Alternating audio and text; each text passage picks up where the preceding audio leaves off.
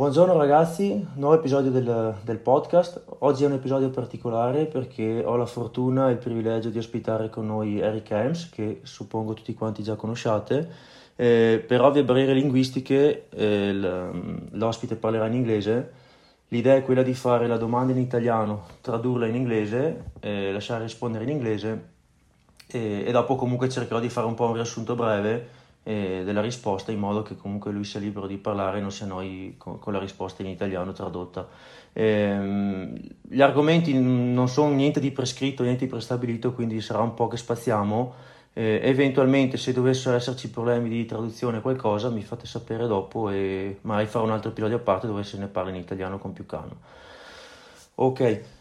Perfect. Hello, Eric. Hey. Uh, introduce yourself. Yeah, thanks for having me, Simone. It's a it's a pleasure to be here. My name is Eric Helms. I am a uh, sports scientist as well as a writer and athlete and coach. So I'm out here in New Zealand. So this is uh, pretty late for Simone. So make sure you are appreciative to him in the comments. um, and it's early for me, so it's a good good good morning here in New Zealand, uh, where I work at the Auckland University of Technology where I'm a uh, in the strength and conditioning as well as the sports physiology and nutrition uh, research groups, where I supervise master's and PhD students interested in strength and physique sport.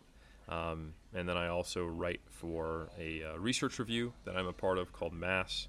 Um, I write my, my books, The Muscle and Strength Pyramids, and I am the chief science officer and director of 3D Muscle Journey, where I work with uh, drug free uh, strength athletes and bodybuilders, and I myself still compete in powerlifting and bodybuilding. Ok, eh, Eric ha fatto una piccola presentazione che non, non, traduco più di tanto perché la maggior parte di voi sicuramente lo, lo, conosceranno. Comunque lui è in Nuova Zelanda adesso, si occupa sia di ricerca sia di, eh, di allenare persone, sia in ambito bodybuilding che forza. Eh, ha diverse ricerche insomma al suo nome ha una carriera direi brillante, la cosa fantastica di, di, Eric rispetto ad altre persone è che è con un piede nell'ambito accademico e con un piede nell'ambito uh, allenamento, nel senso che comunque è un atleta, si allena, ha gareggiato nel bodybuilding, nel powerlifting e nel weightlifting, quindi uh, ha visto entrambi i mondi. Ok, so Eric, uh, let's talk about, I, I think something that is very good about you is that you are also uh, an athlete and you compete. So you're a researcher, a scientist, a sports scientist, and but you're also uh, an athlete that compete in uh, bodybuilding, in powerlifting, and also in weightlifting. I saw some of your uh, of your videos. So uh, I think this is very interesting because uh, you can you can see both ways, both worlds. And mm, it's not so common for for a researcher to also train um, trade for real. So I think this is very very interesting because you can you can have a perspective, a very wide perspective, and uh, when you talk about research, you talk with the mind of a, a person who trains, who is interested in the training. So.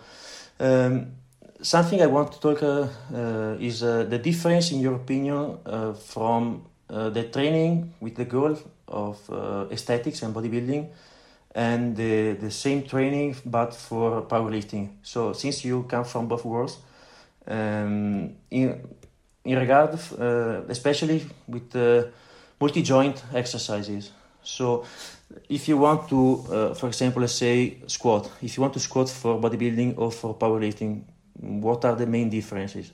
Good question.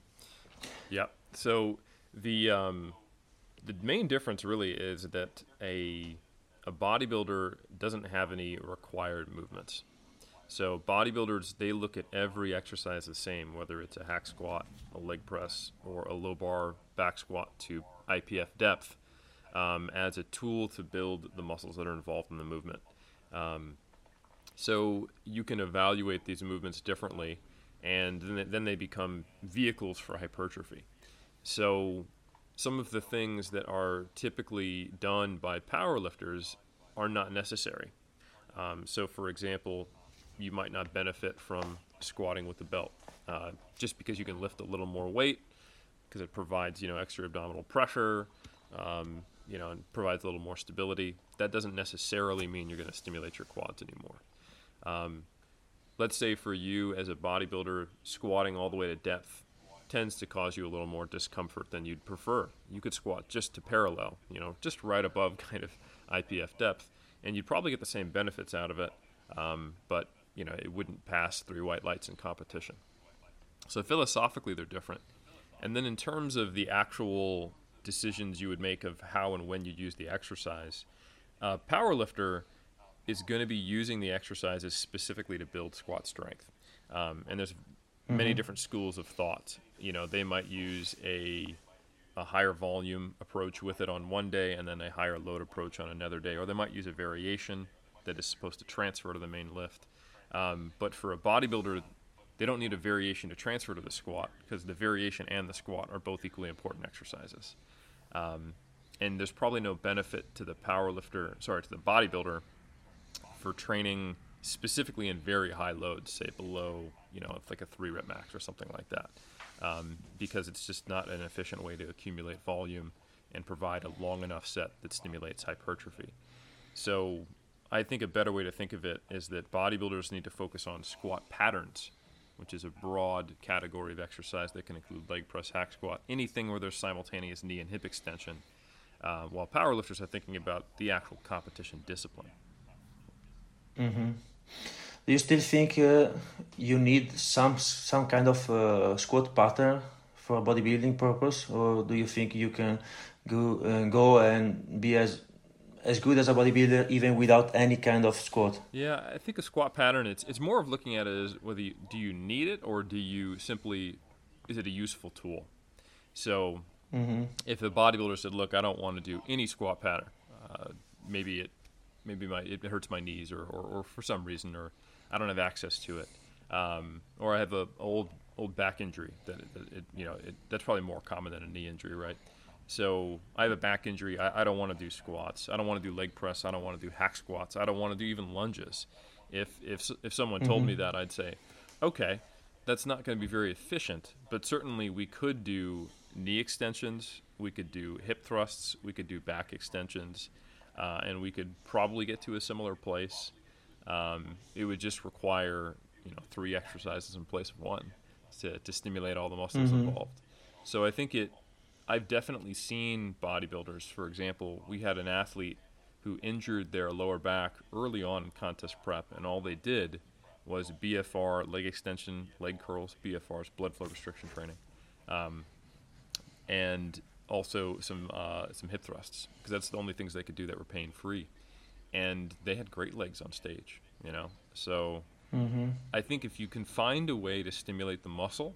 Um, regardless of the joint action to some degree, as long as the muscle is getting trained in a reasonable, you know, uh, length, then you can get there. So if you can creatively find a way to not do an exercise and replace it with others, uh, then you're you'll probably be mm. okay.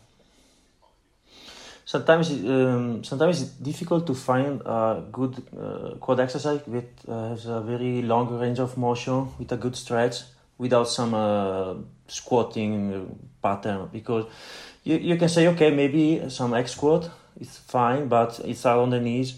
Um, not everybody is, mm, is is able to tolerate the the for example for example I'm one of them um, so maybe leg press but the range of motion is very limited and you know so uh, I will translate a little bit now uh, uh, just one thing, uh, Eric. Uh, maybe you're touching the microphone on your mm, on your desktop because sometimes I can hear the sound it won't okay. come through here though, so don't worry. The actual file will be good. Ok, perfect. So, um, Eric ha domandato la differenza nell'allenamento nell'utilizzo del, dei multiarticolari e dopo abbiamo parlato in particolare dello squat con i differenti obiettivi tra uh, utilizzare gli stessi multiarticolari per il bodybuilding o per il powerlifting.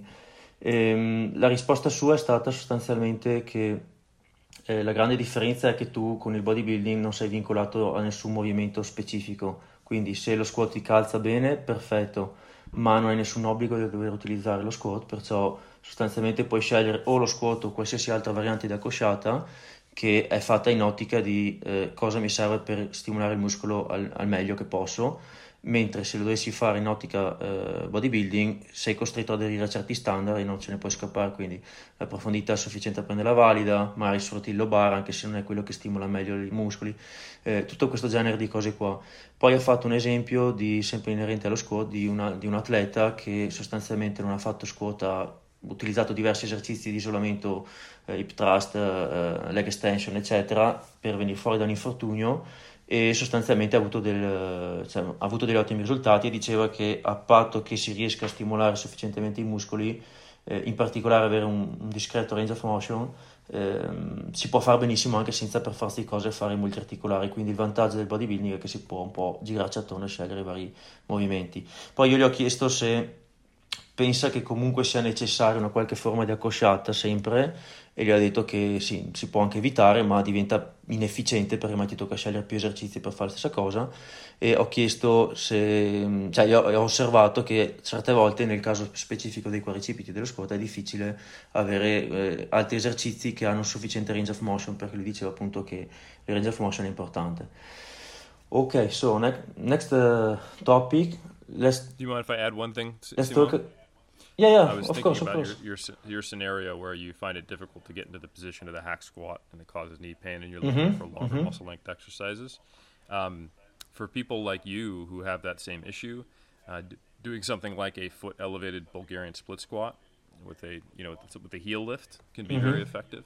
Um, Single leg exercises become really good things to experiment with um, because they allow you to you know keep your body in a more upright position that you typically can't do when you have uh, both legs turning Mhm. at the same time. Uh, and then you can, with a heel lift or an elevation, uh, you can manipulate your, your typical joint biomechanics so that you can get more stretch. Um, and I do consider uh, single leg variations like you know gait patterns are Mhm. still squat patterns for bodybuilding purposes because you are going through, you know, hip extension and, and knee extension simultaneously. So those are also great tools for anyone who has a similar issue, Mhm. just for your listeners. Yeah, I notice sometimes that with single leg uh, exercise for, a, for let's say a power lifter who has a very mm strong base of strength, that all of a sudden decide, okay, let's go, let's do some unilateral work, and as soon he gets used to the, the movement and he has no stability problem, uh, he he can go very heavy very soon, and sometimes this is very dangerous in my opinion because um, you know maybe the, the adductor is not used to that kind of range of motion or that kind of loading that angle.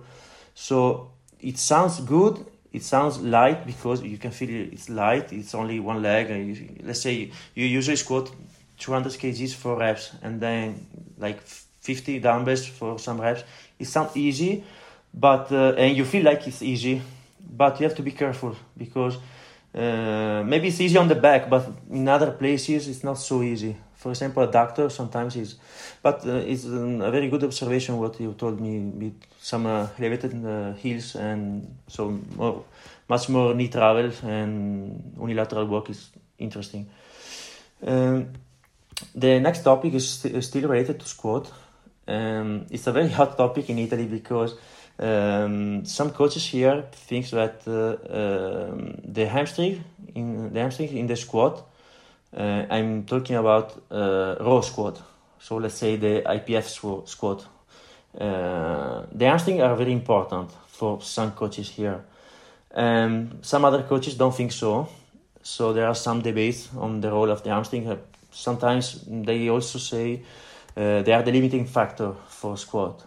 Mm, I am not in on this opinion. And what do you think? Yeah, from we have a few different lines of evidence on this. You know, anytime there's debate between coaches, um, and you see high level coaches who are successful with this belief or with a different belief, the best thing to do is then look at what the, the actual scientific evidence suggests. Um, so the interesting thing is that we have a number of studies where they have compared, or sometimes not even compared, just observed people squatting and then looking at outcomes. And an interesting thing is that you will typically not see significant growth in the hamstrings following squat training. Uh, and this also lines up with the data that we have on electromyography or EMG, where you typically see not completely quiescent or, or you know no signal from the hamstrings, but it tends to be relatively low. Um, so that means that the hamstrings are probably not being stimulated in such a way that is sufficient to induce muscle growth. It doesn't mean they're not contributing to the movement at all from like a biomechanics or performance perspective. I think that's a much more complex question. Um, mm-hmm. I'm working with a PhD student whose name is, is Wesley. Uh, he's out in the States, and he's looking at actually what's called uh, induced acceleration analysis. So, um, this is the idea that because joints are all connected, uh, as an example, let's say the uh, the soleus, right? It doesn't cross the knee joint, um, but when it accelerates you at the bottom of a squat, it in certain phases of the squat is actually accelerating the knee joint. Um, it's not directly crossing the knee joint, but the movement of the tibia is creating an acceleration that affects the knee joint. So it is possible that the hamstring is contributing to the squat in some way. I don't think it's anywhere near the same as, say, the adductor, the glutes, or the quadriceps. Mm-hmm, mm-hmm. So I, I wouldn't mm-hmm. say that look the, the hamstring does nothing for the squat in terms of the actual, you know, accelerating the, the center of mass or the entire system. But I think based upon our anatomical knowledge, um, we can say that the hamstring is definitely not a prime mover, and it's not one of the primary synergists either. Um, and mm-hmm. whatever it is doing during the squat, from a bodybuilder's perspective, it isn't sufficient enough or active at the right times or producing high enough forces that squats generate hypertrophy. So I think that's the, mm-hmm. and if mm-hmm. I'd be more than happy to talk about the anatomical nature of the hamstring and biarticular muscles if you want, but I figure I'll give you a second there to translate. Yeah. Um, allora, ad Eric ho domandato l'importanza dei, dei femorali, eh, in generale degli hamstring nel, nello squat eh, visto che comunque è un argomento piccante che ha creato discussione anche qua da noi e sostanzialmente la, la, domanda l'ho posta in modo eh, del tipo cosa pensa se possono essere effettivamente un fattore limitante per uno squat row da IPF eh, o comunque quale pensa sia il suo ruolo. E, ehm, la, la, la, risposta è stata sostanzialmente che mh, mm, non pensa, cioè in breve, non pensa che sia mh, mm, neanche comparabile al lavoro che fa l'adduttore, il gluteo o i quadricipiti nello squat. E già questo direi che mh, mm, è abbastanza esplicativo.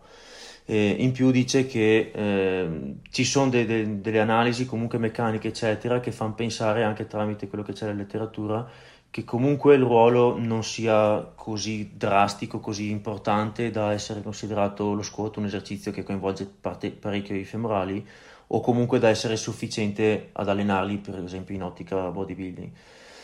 Um, okay, uh, you know the, the question is because um, there is a lot of debate on this topic here in Italy, but I already suspect your opinion because uh, I saw the, the Greek articles. and I I um, I follow your your podcast with with uh, Omar Isuf, and there were a, uh, an episode in the past in which you talk about the EMG.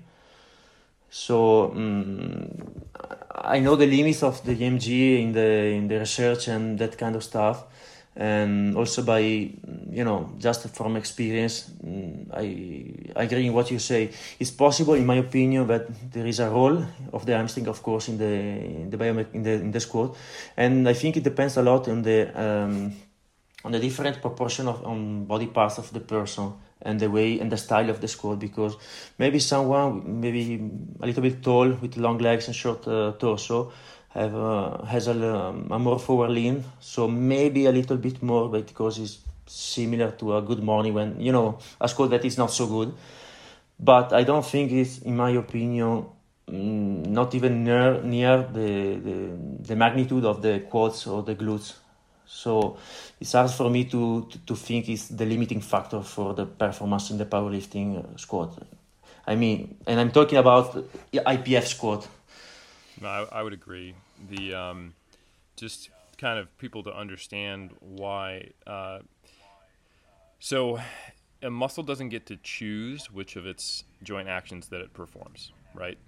So the hamstrings, mm-hmm. because they cross the hip and the knee, and what they do is they perform both hip extension and knee flexion. That means that they don't really; those aren't two separate things, right? So the hamstring shortens, and those two things occur. Um, mm-hmm. So if the hamstrings are creating a moment, which is just fancy biomechanics for saying a the joint action with with force related to it, if they're producing simultaneous hip extension and knee flexion, that knee flexion moment that they're creating is going to oppose the quadriceps knee extension moment, which is the primary thing that's occurring in a squat. It's the most degrees of freedom is about the knee. Um, and we have a lot of data suggesting that the quads are producing uh, the, the most force in the squat for almost all biomechanic types. You know, this is true when you compare low bar even to high bar. Uh, the quadriceps will mm-hmm. hypertrophy quite well in response to squatting. So it is actually makes sense that the hamstrings would not be highly active during a squat because they would be producing an antagonist force to the quadriceps. Um, and this is also true for a, for a similar reason for the rectus femoris, which is one of the heads of the quadricep. You'll typically see the rectus femoris and the hamstrings not hypertrophy in response to squats because the rectus femoris is different than the vasti of the quadriceps. It is the, the one of the four muscles which actually crosses the hip, and it also does hip flexion. And that hip flexion is the opposite of hip extension, so it would be in opposition to the glutes. So mm-hmm. I think a good way to think of what are the the, the prime movers in a squat, it's going to be the, the glutes and the hamstrings. Uh, sorry, the glutes and the quadriceps, um, and minus the rectus femoris, and the hamstrings playing mm-hmm. probably a role in phases that are not necessarily super important, but um, it's not directly mm-hmm. contributing in a large way to you know accelerating the center of mass upward. Sì, la, um, Eric ha aggiunto delle spiegazioni per, per quanto riguarda il, il ruolo dei, dei femorali nel, nello squat, comunque anche nella maggioranza delle, delle tipologie di squat, anche considerando eh, proporzioni anatomiche sfavorevoli, quindi persone che si inclinano tanto cose di questo tipo, spiegava che eh, sostanzialmente il, eh, no, anche a livello proprio logico, al di là di tutte le prove che ci sono in letteratura, a livello logico dice sostanzialmente che eh, i femorali non possono più di tanto, non, non, è conveniente che intervengano più di tanto perché avrebbero un'azione che è opposta a quella che si cerca di fare durante la, la risalita nello squat, perché sostanzialmente contraendosi il femorale tenderebbe a flettere il ginocchio eh, e quindi andrebbe in opposizione al quadricipite e spiegava appunto i meccanismi per cui avviene questo e spiegava anche il parallelismo con il quadricipite retto femorale in quanto anche il retto femorale si è visto che si ipertrofizza poco dallo squat perché? perché di quattro capi del quadricipite è quello che attra- attraversa l'anca e ha un'azione di flessione dell'anca quindi non può più di tanto intervenire durante uno squat perché sarebbe sostanzialmente controproducente quindi no, non viene attivato ok Eric um, similar to this topic it's a, another very hot topic that is the legs in the bench um, the, the, the question, the topic is very similar. The debate is similar because, you know, uh, bench with your lats and all that kind of stuff. Uh, here in Italy, it's not so um, so common for coaches to say uh, you have to bench with your lats or to act, to think that the lats, I mean latissimus dorsi, is the the main actor and the the the, the, the, muscle that is uh, activity activity um, and is uh, moving up the bar. It's not the, but some coaches think so. And uh, I think the, the, the question is very similar because um, I searched a little bit of uh, literature here and there about this topic. I follow your job and your work, so I already suspect what your answer will be. Um, but you know, I will I will let you talk. For sure. And this one, I think it's it's useful to talk about the history of powerlifting a little bit here to, to know where it came from because I think this is actually a misunderstanding of something that people said uh, back in the days when raw powerlifting was far less popular, and then it just got repeated, and people didn't really understand why it was said in the first place.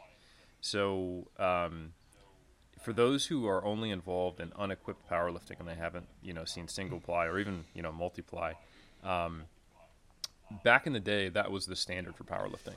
Uh, there were no raw IPF comps. You know, uh, 2009 and earlier, every IPF comp was single ply pretty much, and uh, the rest of powerlifting was dominated by single or even multiply.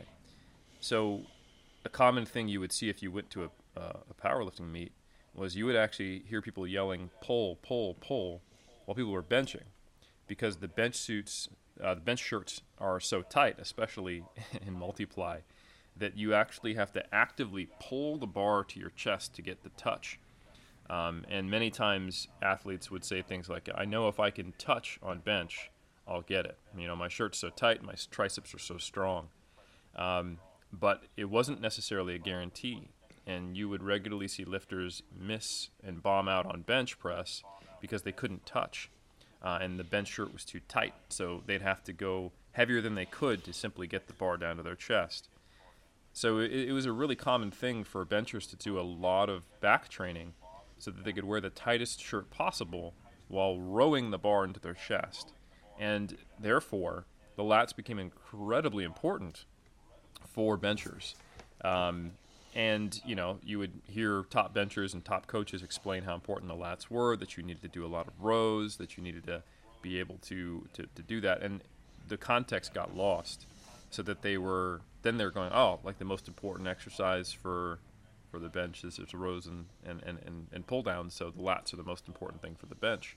And it's not untrue, it's just that they're not saying that once you get the press command, the lats are, are actually what's moving the bar up. But that became sort of what got repeated. And that's why you saw kind of in the mid 2000s and earlier era, the main focus for benching articles coming from these top single ply lifters was back work and triceps work because the point at which the, the, the pecs were primarily contributing was the, also the point where the bench shirt was giving you this massive boost. And for people who don't know how much of a boost you can truly get, um, there are some top level, even single ply lifters these days, because the equipment has advanced, um, bench pressers who can raw bench 60 to 70% of their, their equipment. They're, they're that good with their equipment. So it is a substantial uh, difference, and I think people that, that that actually explains the whole thing, in my opinion. But I'd be mm-hmm. more than happy to talk mm-hmm. about the attachments, to the lats and their their action if that would be helpful too. Yeah, just one moment, I'll translate a little bit. Um, ho chiesto a Eric, il, visto che eravamo in tema, il, il ruolo dei dorsali eh, nella panca piana. E la risposta mi, ha, mi, è stata un po' una panoramica culturale da dove arriva questo, questa, questa, questa, frase, questa tipica affermazione di si deve, si deve, usare i dorsali nella panca e appunto spiegava di tutto il, il powerlifting gear di una volta, l'attrezzatura, la, la, panca, eccetera, la maglia e come funzionava.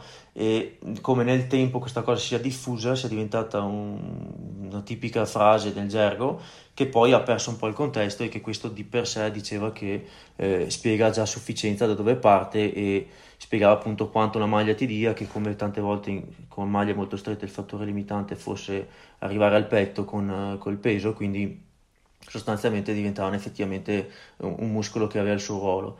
E adesso penso parleremo un attimino di un po' dell'anatomia delle inserzioni origine e, e meccanica de, del dorsale per spiegare un pochino a livello anatomico eh, come mai, perché, per cosa il, il gran dorsale non può essere un, diciamo un agonista principale nella panca.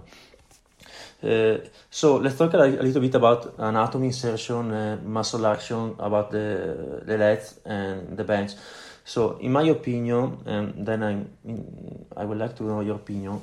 Uh, in my opinion, the role of the lats, and I will say that maybe it's better to talk about the back muscular musculature in general, is as a, a stabilizer for the setup in the bench. So it's not uh, like the, the lat is active, is um, you know uh, rising the barbell by itself. It's not like the contraction of the lat that in some sort of magic way flex your shoulder.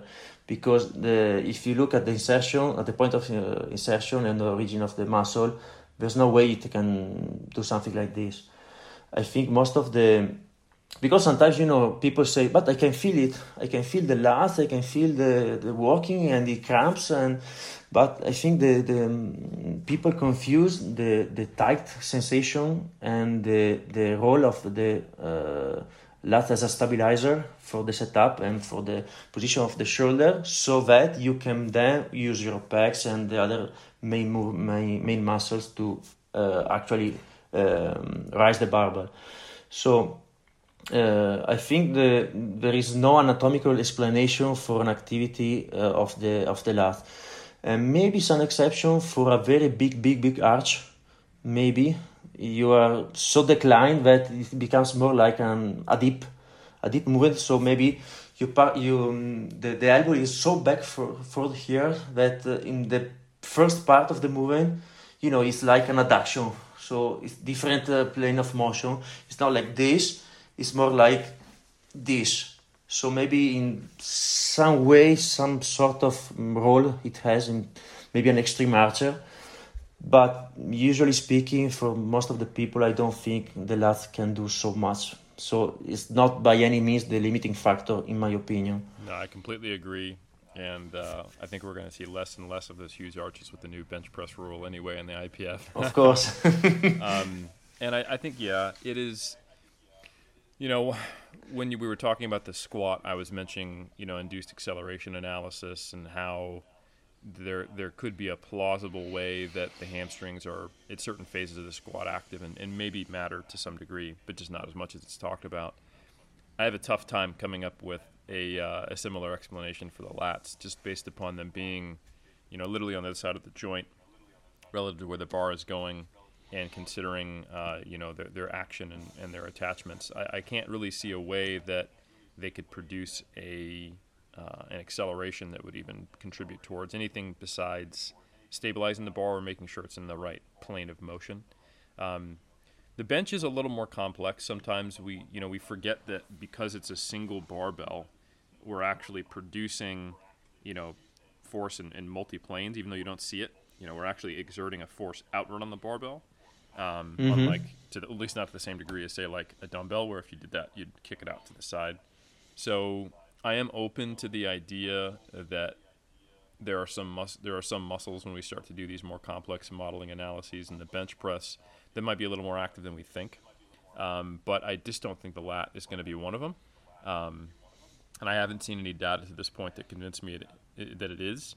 Um, and mm-hmm. it doesn't make sense from our our anatomical knowledge. So I do agree, though, um, especially in someone who's creating a you know a pretty big arch, you know, like you know where your lats attach and the the the, at, the process of getting into the arch and then also driving into the bench, you're going to get some pretty massive co-contraction in like your glutes, hamstrings, and lats um, while you're benching to create and stabilize, uh, create the arch and stabilize it. And mm-hmm. you know, I have seen people actually get lat strains and hamstring strains while benching. So it's not mm-hmm. that they're not contracting during a, a, powerlifting bench press for someone who has a big arch. They are, um, mm-hmm. but it's not necessarily the thing that's going to move your bench numbers up. But it, it's going to be a fantastic mm-hmm. base mm-hmm. for you to bench from, mm-hmm. if that makes sense. So I, I agree with you. Yeah, um, you know, I already heard some of some of this uh, concept so extreme, uh, in a way, so extreme. Um, how can I say it? Uh, some coaches here used to say uh, you don't need to row because you can you, you already just bench so uh, so uh, you're using the lat on the bench so you don't need to do, to to row to do lat pull downs or stuff like that but it's hard for me to to understand the, the any possible way in which you you can just grow your lat by benching because I think the, the big difference and the, the the, the way some people misunderstand this kind of uh, problem is that they um, they don't understand the difference between uh, recruiting a muscle or mm, uh, the activity, just the contraction, and the stimuli for growth. It's two different things because you, you can feel it, it's contracting. Of course, it's contracting a little bit just to stay in position, but it's not enough stimuli to have growth and to have uh, a progression or it's, it's, not an active contraction so it's not shortening of the muscle it's just an isometric for the position so the setup so of course you are contracting it and maybe with some EMG stuff in a contracted position you can find sometimes very high values because there is a contracted position uh, so sometimes it's a little bit tricky but I don't think there is not enough st- stimuli to grow or there is not enough uh, movement of the lat to to explain how it can possibly uh, move the bubble up. Yeah. There's, I can't comprehend it. Yeah. So if um, if anyone has ever done EMG work, they have these international guidelines called SENIAM, S E N I A M, and they have this whole booklet of how to do uh, MVICs, which is again another uh, acronym, which mm-hmm. just means maximal voluntary isometric contraction. So one of the things you do in EMG is that you normalize the signal you get to the highest value that you can produce with a joint action of that muscle isometrically so that you can have a reasonable comparison between exercises and, and movements. Unfortunate thing is it's very actually challenging to compare between exercises and movements, but that gets you a little bit closer. So some uh, some positions for certain muscles where they produce the most electrical activity measured by surface electromyography are in shortened positions or more short positions. Um, however, we know, as we already talked about, that it is the lengthened position that is probably most important for hypertrophy. So that is just one way to kind of identify that EMG is not a proxy for hypertrophy. It tells us is there electrical activity in the muscle and how high is that relative to the highest we can measure in that muscle. but that's yeah, that's it. So for a practical sense, if someone was say, you know, they haven't done EMG work, they're not a researcher, but they do want to consume research, really all you can know from EMG data is whether a muscle is on, when it's on in a movement, and how that onness compares to its highest value, but with the limitation that the highest value occurred at a specific joint angle in MVIC, and when you change the joint angle, it actually changes the muscle morphology and that means it's changing the distance of this of the, the surface electrode from the different compartments in the muscle so that independently can be influencing that signal. So it's difficult to say with confidence how much more that, that higher strength or lower strength matters. So we don't have a ton of data on like isometric work. We have some and the data we have that is limited on isometrics suggests that it's probably not as good as dynamic contractions for hypertrophy um, and especially if it's in a short position, right? Um, we do know that mm-hmm. lengthened position isometrics produce more muscle growth than shortened position for the muscle uh, isometrics.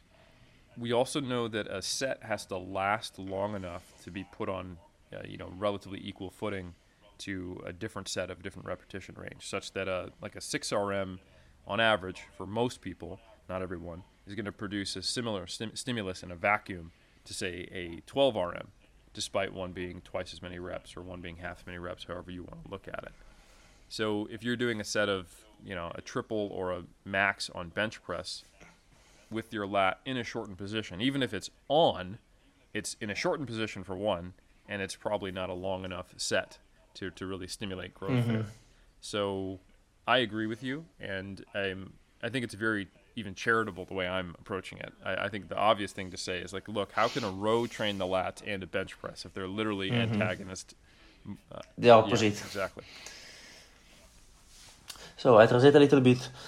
Um, allora, stavamo continuando il discorso sull'anatomia, eccetera, del ruolo, e il ruolo dei, dei dorsali sulla, sulla, panca. Sostanzialmente eh, abbiamo parlato un po' anche delle elettromiografie, dei dati che ci sono, e sostanzialmente eh, sì, dicevamo che è molto molto difficile riuscire a trovare una qualche forma di spiegazione per far sì che si possa giustificare l'affermazione che la panca di per sé allena i dorsali o che i dorsali siano un fattore limitante nella panca. Mm, anche con tanta ginnastica mentale, anche un po' distorge- distorcendo le cose, mm, sì, è difficile. Eh, tra l'altro dicevamo che la, un conto è sentire che si contraggono o dire sì, lo sento che li sto usando, che sento che sta facendo qualcosa, però quello è tutto un altro discorso da eh, fornirgli sufficiente stimolo per avere una crescita o dire che hanno un ruolo nel sollevare di fatto il bilanciere. E quindi Eric mi spiegava un pochino anche tutte le, le caratteristiche del, derivanti appunto dai dati delle elettromiografie che si hanno, mi spiegava come il, il, fatto che gli elettrodi siano messi in un certo modo ti altera i valori e che, e che comunque se anche si guardasse soltanto alle isometrie che permette di valutare meglio l'attività muscolare con l'elettromiografia. Comunque sappiamo che sì, il dorsale si contrae in isometria ma l'isometria probabilmente non è uno dei migliori metodi per, per l'ipertrofia, non è un granché e in più lo si fa in una posizione di eh, accorciata, non di allungamento, quindi eh, se fosse in una posizione di allungamento un'isometria mai potrebbe anche fare qualcosa, ma in una posizione accorciata insomma è difficile che lo, che lo faccia. Ok, um, let's talk a, a, bit, a little bit about something else. Um, what do you think about uh, the proximity to failure for powerlifting? Mm. Yeah, this is a really interesting area of research um, because proximity to failure is something that bodybuilders forever has said is really important. You know, um, it doesn't matter whether you're talking to a high volume camp or the low volume camp. You know, your prototypical Mentzer or Arnold, as they would say, or even earlier than that, you know, Arthur Jones. Um, whether you're doing high volume, low volume, you're supposed to take it to the house and, and go pretty close to failure or even past it. You know, if that's not really a thing, but you know, basically very, very high quote unquote intensity training. Um, so training close to failure has always been seen as important for hypertrophy, and I think that has been shown to be true to the extent that we have data right now in uh, in the literature that you need to get at least close to failure, you know, a couple reps near it or not. However, the data on strength is different. Um, and I think a better way to view it is that it is load dependent, increasing strength, not necessarily intensity or proximity to failure dependent. So for hypertrophy, if we were going to say, you know, what are the things that really matter? It's how much work did I do, and is it of sufficient intensity, or is it close enough to failure? For strength, however, you might find yourself close to failure, but it's going to be it doesn't have to be. It's just a function of load. So if you choose to use an 85% of 1RM load, you can only do, say, maybe six reps with it. So that means even your first rep is a 5 RIR or five repetitions in reserve. And if you do a triple, then you're three reps from failure. It's reasonably intense. Um, and you know, if you're a little closer to your, your competition, if you're in your peaking block before you taper, you might be doing doubles at 90% you know, and that would be at, you know, basically a one rep in reserve or two reps in reserve if you're feeling good that day. So by training heavy, you're automatically closer to failure because you can only do a few reps. But it is not necessarily the proximity to failure that I think is that important. Uh, it is more so the exposure to those high loads. Um, so I think being close to failure is really something that is only important for powerlifters in their accessory work for the most part and letting the proximity to failure occur that needs to occur for the goals of your program, you know, is is important. So if you are in a block where you're doing more volume and you're trying to accumulate a lot of work, um, and you don't want to, you know, have a whole lot of fatigue going into your your main lift sessions, then you probably want to stay short of failure if you're just primarily working on like technical, uh, you know, proficiency and, and work capacity um, in these sessions prior to it. And the thing about going close to failure is that it produces more muscle damage and therefore more delayed onset muscle soreness. And for powerlifters, especially who aren't used to always training to failure, typically they do so in a phasic manner. They get closer or, or further from failure and they get less and more acclimated to volume and less and more acclimated to heavier loads because of that phasic aspect of their training. Typically, they'll find that when they're early on in their, say, annual cycle, or their you know competition setup. They don't have to have an annual cycle. Let's say they just competed in the last big comp of the year. They're starting their cycle again. They're typically going to be doing lighter loads, higher volumes, and further from failure, and they'll find they get sore because they're not acclimated to that volume.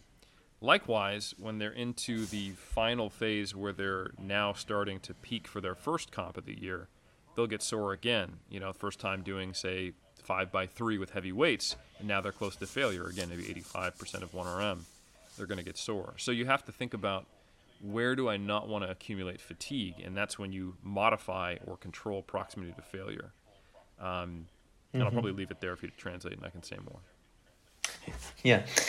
Eh, allora, ho domandato a, a Eric la, in, in, in, ottica powerlifting la vicinanza al, al, cedimento, quanto è importante, come gestirla, eccetera. Sostanzialmente mi rispondeva, adesso riassumo un po', eh, mi, mi, diceva che per l'ipertrofia, per il, se, se, lo scopo è il bodybuilding, ipertrofia, eccetera, eh, è, è, ha un ruolo decisamente più importante per quanto riguarda invece il, il powerlifting e la forza è diverso perché quello che conta molto di più è di sicuro gestire la fatica e eh, toccare spesso pesi pesanti, quindi anche se tu comunque col powerlifting eh, lavori con un po' di buffer, sei comunque a carichi sufficientemente alti da creare uno stimolo per la forza che quindi per esempio di, se anche lavori a 5-6 ripetizioni eh, scusa, con un, con un, peso che faresti 5-6 ripetizioni, quindi non so, un 85, un 83% e ci tieni comunque un po' di buffer, sei comunque in un range di, di carico che è sti- molto stimolante per la forza e che ti fa ottenere dei risultati in termini di forza e il, il powerlifter deve comunque cercare di gestire la fatica che ti causa andare più vicino al cedimento tenendo conto appunto che mh, essendo che lo scopo principale non è l'ipertrofia a qualunque costo, anche a costo di stare più stanchi, eh, a volte va, va, valutato e pianificato quanto vicino andare al cedimento, se conviene o non conviene. Ok, Aris, go on. Yeah, so I think one line of research which I think is pretty interesting is uh, velocity based training research. And um, basically, the way that works is you will select load based upon the uh, load velocity relationship, such that whether you can squat 200 kilos or it's six months from now and you can squat 220. That's a, good six months. Um, 90% of 1RM, the first rep, if you're using maximal intent to accelerate the bar, will have a similar mean concentric velocity, right? So that way you can auto regulate your training by selecting the load based upon the velocity of the first rep. Okay. Um, there's also research where then you stop a set with a given load based upon how much the velocity drops. Because as we know, when you get closer to failure, the bar starts moving slower. So there are studies that compare different velocity loss percentages. Say a, a 10% loss in velocity, very few reps before you slow down a little bit, versus say a 40% velo- you know velocity decay, which might take you all the way to failure in you know half the cases, for example. And when you meta-analyze all that data, when you take all the different velocity-based training studies that use these different profiles and you put them together, you find that the gains in strength typically are highest around like a 15 to 25% velocity loss, and they actually get worse after that. So that indicates that the fatigue that's being generated from going all the way to failure is actually impairing the ability to produce force, at least in these short-term studies. It might be fine, you know, if they waited mm-hmm. another week, um, but because you're doing all this additional volume, because you're always going to failure, it can actually get in the way. And when you're slowing and when your rep when the barbell is slowing down, you're actually producing less force. That's why the barbell is moving slower. So you're spending more time producing higher forces when you have a lower velocity loss. That said, you know, there's probably a time and a place to train at slower velocities, but with higher weights, uh, so that you're used mm-hmm. to what you're actually going to have to do on the on the platform and squat at 1RM. So there's a balance, and there's probably a time when it's better to use a higher velocity loss because those higher velocity losses over 25% also produce more hypertrophy. It's more volume, mm-hmm. you're closer to failure, right? Like we talked about earlier. So from a you know a big picture perspective, you probably have higher velocity loss or be more volume closer to failure earlier in the training cycle, and you do lower volume, higher loads a little bit further from failure later in the training cycle, and then you get close to being more competition specific when you're real close, taper and compete. So there's a time and a place for being at different proximities to failure based upon uh, what your what movement it is, because your accessories are kind of a different animal. Yeah. They're there to produce hypertrophy for the most part, um, and how close you are to competition.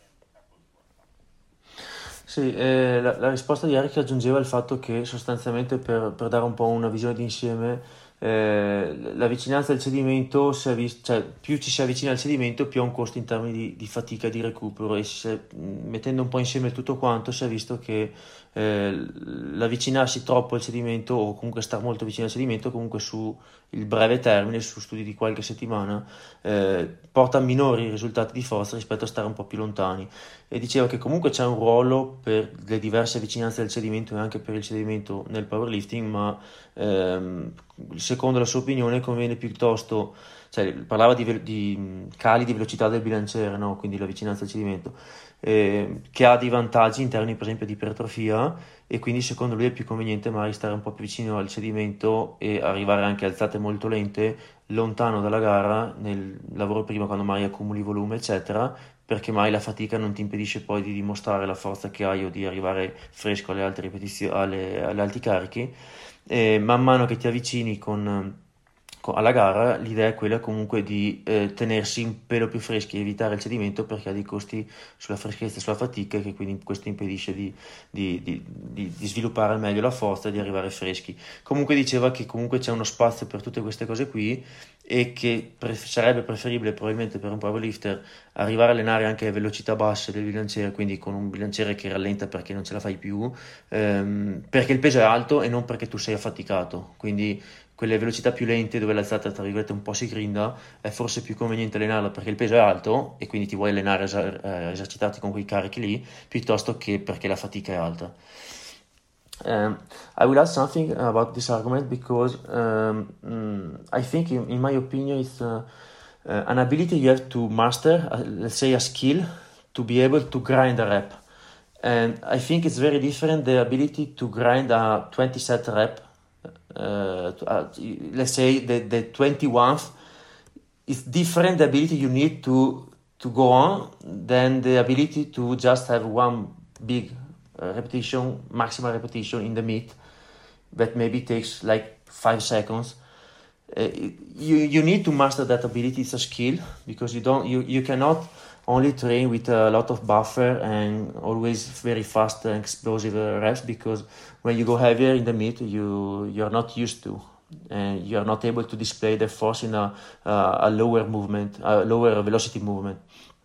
But i think it's very different the ability to grind a rep in a high rep set than in a high weight set. I totally agree. Yeah i, I don't have a whole lot to add to that because I, I think it's especially with the example of, of 21 reps and hitting failure versus mm-hmm. third rep or second rep or, or, or a 1RM that you uh, barely get, you know. The um, mm-hmm. in fact, there are different physiological things leading to failure in those two situations. Uh, you're dealing with mm-hmm. uh, buffering at a, at a 21 rep set. You know, you're going to be experiencing uh, pain in the local musculature when you're doing, you know, 20, 30 reps and that's going to produce you know inhibition. Um, when you're doing a 1RM, it's more about any deviation in your position uh, or your ability to maintain a valsalva uh, or just you know stay tight, you know, kind of more broadly, that can dictate whether you get the rep that you could produce enough force to get or not. Um, while your ability mm-hmm. to get your 21st rep on a set of leg extensions to failure is much more to do with can you keep going despite the fact that you're experiencing a lot of discomfort? Um, and it's not that a 1RM is comfortable, but that's not what you're thinking about when you do it. Uh, it's not like the discomfort of oh this is this is really making my muscles burn. So I think they're 100% different, even though you will see the velocity come down to a similar speed on the last rep that you get. Uh, but I think the mechanism by which that velocity drops is important because that dictates the type of adaptations that you're going to get. Um, so mm-hmm. I think you know you, you may do some work in high reps with failure for a, for a power lifter, but that's for a different purpose than trying to transfer to platform performance, and that would be something like triples, doubles, singles at high weights, so you can get that ability to grind. Mm-hmm. Sì, eh, dicevo ad Eric che in, secondo me la, la, è importante sviluppare l'abilità di grindare un'alzata, ma che l'abilità di grindare un, un massimale è completamente diversa dall'abilità di grindare, non so, la ventunesima ripetizione in un, una serie da 20 a cedimento e che sono due abilità diverse e che quello che conta è saper fare il massimale, casomai gridare il massimale in gara, no? e quindi anche lui diceva che era d'accordo e che spiegava un po' i meccanismi che sono coinvolti in entrambe le modalità. E, ehm, sì, Eric, um, what do you think about uh, using accessory and isolation work for powerlifting? But uh, this is just to add something in the context of what we already discussed here. Um, is, I, was saying isolation work for uh, hypertrophy as a mean to um, progress further in the performance in the big lift. Uh, so um, I guess uh, the use of the the classical bodybuilding way of uh, training is more appropriate appropriate for uh, isolation work You can use uh, maybe a little bit more proximity to failure, maybe a little bit of high reps, because the ratio between the the pros and cons of doing this high fatiguing stuff is different in uh, let's say a leg extension or some dumbbells uh, light stuff for your arms. It's different from doing the same thing, uh, let's say on the deadlift. So you explained earlier uh, the fatigue you create from doing a, a, failure set on big lifts with a big uh, weight, for, especially for a big powerlifter with heavy weights. So uh, I think maybe correct me if I'm wrong. A more uh, smart way of to, programming this is to um, just use the big lift for technique, skills, work, and uh, mastering the weight, and then and, and staying fresh and mm, have the ability to do uh, some frequency and volume stuff but in a fresh way and a, um, um, clean smooth way. And then use the accessory and isolation work for uh, growing the muscle and create a more potential for a further um, improvement in the strength later in the main lift exactly how i describe it i can i think a lot of coaches will describe it this way that there's basically kind of three categories for movements and I do as well, but I view them a little differently than some other coaches. So there's the the competition lifts, or very close variations on them. Uh, there are uh, specific assistance exercises um, that are basically meant to directly transfer to those lifts, and you're attacking a specific issue, or you're trying to leverage a specific aspect of motor learning. An example might be uh, deadlifts where you pause mid shin uh, for a lifter who lets the bar drift away when they're not aware of it. It gives them more time to feel the contact with the bar and therefore hopefully adjust their motor pattern. Uh, but you might not do that movement forever once they correct that, and then the deadlift itself with that modification is sufficient to maintain that better technical execution. And then there's the general assistance work, right? And that's exactly what you described, which is for the most part going to be hypertrophy work, or maybe in the instance of, say, a um, a sedentary uh, power lifter who is very high in body weight, who's not in very good cardiovascular shape, and they are unable to perform, say, a five by five. Um, that actually is too cardiovascularly challenging. You might do um, some what the old school guys would call GPP, uh, push some sleds, do some other work, something that's a more efficient pathway to increase the work mm-hmm. capacity than trying to do just a bunch of sets of squats. So it's the same idea. What you were saying is that it's a more efficient pathway to say grow the quads for someone who's a 700 pound squatter to do things like leg press, hack squat, lunges, leg extensions, because they don't have to put, you know, 500 to 600 pounds on their back and do a bunch yeah. of reps, which is essentially the equivalent of running repeat 400 meter sprints when you think about it from an energetic standpoint. Yes. Yeah. Um, so there's not only the cardiovascular fatigue of using these multi-joint compound free weight lifts as vehicles for higher volume, closer to proximity to failure training to generate hypertrophy. Um, it's also you know the, the, energy cost, the fatigue, the the injury risk. Um, I would argue we don't have clear data on this, but when you look at uh, epidemiological studies on the rates of injury per 1,000 hours, bodybuilders are typically half to one fifth or one fourth of the rates of powerlifters. Um, yeah. So, in my mind, that's probably some combination of powerlifters having to go heavier and having to use multi joint free weight compound lifts. Yes. It's still a low injury rate, don't get me wrong. Powerlifting is pretty safe. Mm-hmm. Yeah, of course. But that means that, okay, um, if I want hypertrophy, if I think that's something that this lifter would benefit from and enhance their potential for strength, I probably don't want to do 5 by 10 on squat, bench, and deadlift that will grow your pecs, you know, all the muscles involved. That'll work, but at what cost?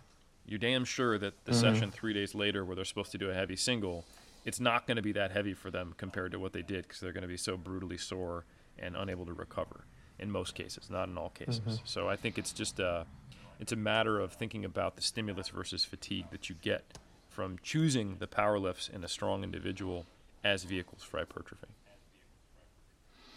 And I also um, my um, my let's say intuition is that this I totally agree with you, uh, but this maybe change a little bit during the career of a person because when you, when you are a beginner and you're small, skinny, young, twenty years old that just lift fifty kgs, it's different because you don't have that much fatigue from the same movement if you let's say you, you, you do some crazy stuff like 20 set 20 rep set of squat um, it's not that fatiguing as let's say uh, 600, 600 pounds uh, squatter maybe like the 20 uh, 220 categories. So in my opinion, it's a lot more convenient for an advanced person and a very strong lifter to use accessory and isolation work for what we said earlier.